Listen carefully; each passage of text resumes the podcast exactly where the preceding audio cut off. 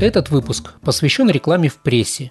Сегодняшний собеседник – главный редактор газеты «Пятигорская правда» Гулевская Мария. Добрый день. Первый вопрос. Насколько актуальна реклама в печатных изданиях в наше время? Настолько же актуальна, насколько и сама печатная пресса. Мы забываем, что существует огромный пласт потребителей печатной продукции. Это люди 45 плюс, возможно 50 плюс для регионов этот показатель ниже. Что это означает? Что зачастую это люди, которые не пользуются интернетом или пользуются не так активно, либо если пользуются, не считают информацию, полученную из электронных СМИ, недостоверной, они по-прежнему придерживаются мнения, что то, что написано пером, топором не вырубить, доверяют печатному СМИ больше, чем другим видам СМИ, наверное, телевидению и печатным СМИ прежде всего. Поэтому и реклама кажется максимально достоверной, кажется максимально эффективной. Рекламодатели тоже об этом знают. Все знают, что бюджеты, э, трата бюджета должна подкрепляться исследованиями. Рекламодатели очень стараются следить за этим. Опросы показывают, что для аудитории 45+, печатные СМИ по-прежнему остаются самыми востребованными носителями достоверной информации. Подчеркиваю, достоверной возможно, неинтересная и не развлекательная, но тем не менее. Поэтому реклама печатных СМИ, особенно продукции для этой категории возрастной, максимально привлекательна. Речь идет о методах и способах лечения, о лекарственных препаратах, о методиках оздоровительных, о товарах такого бытового потребления, о торговых центрах, о новых услугах, о банковских услугах, о кредитных услугах. Все это та реклама, которая в печатных СМИ приносит максимальный доход. Какие существуют виды рекламных сообщений в прессе? Чаще всего мы видим модули рекламные. Модули представляют собой какая-то часть газетной полосы. Мы знаем, что газетная страничка называется полосой.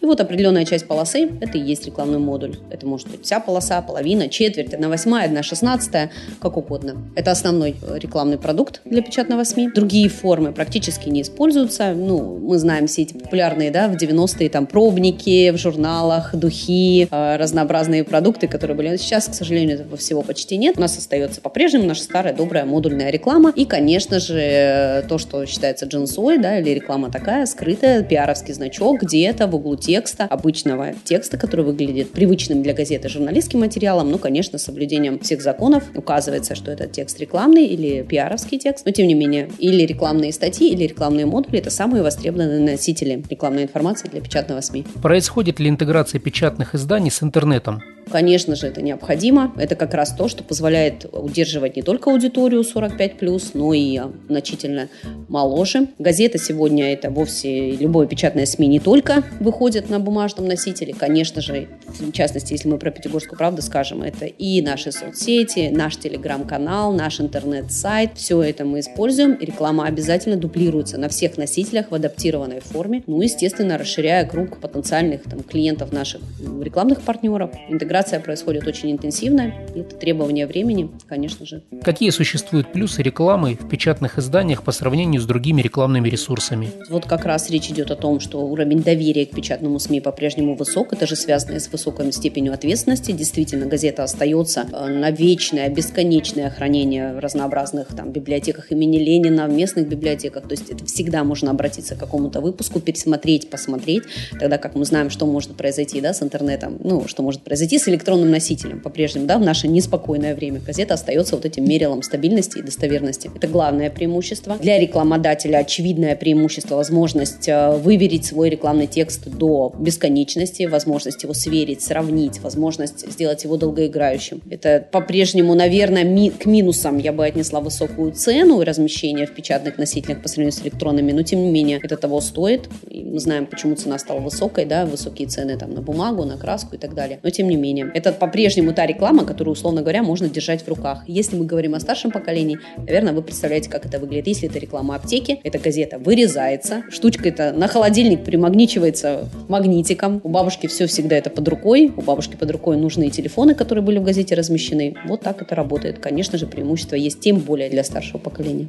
Что нужно знать про технические требования и как подготовиться к рекламе в газете? Конечно же, узнать технические параметры. Газета – это такой продукт, который совершенно совершенно точно выходит в определенных физических нормах и границах. Речь идет о шрифтах, речь идет о цветности печати конкретного издания, речь идет о тираже и о разных других характеристиках, которые рекламодателю могут быть важны. Конечно же, у газеты надо спросить технические требования, если рекламодатель готовит блог самостоятельно. Нужно знать, в каком он должен быть разрешении, в каком он должен быть цветокоррекции, в каком формате он должен быть. Все это следует выяснить в редакции, так будет максимально правильно. Если это рекламная статья, то лучше обратиться в редакцию, не готовить и не писать ее самостоятельно совершенно точно, а лучше обратиться к специалистам. Корреспонденты газеты всегда помогут, подскажут. И фотограф тоже, как это сделать максимально выгодно для рекламодателя. Корреспонденты подскажут или помогут написать статью? Подскажут или помогут написать, зависит от того, как рекламодатель настроен. Некоторые очень трепетно относятся к своему продукту и хотят продвигать его самостоятельно, ничего плохого в этом нет, но однозначно нужно партнерство.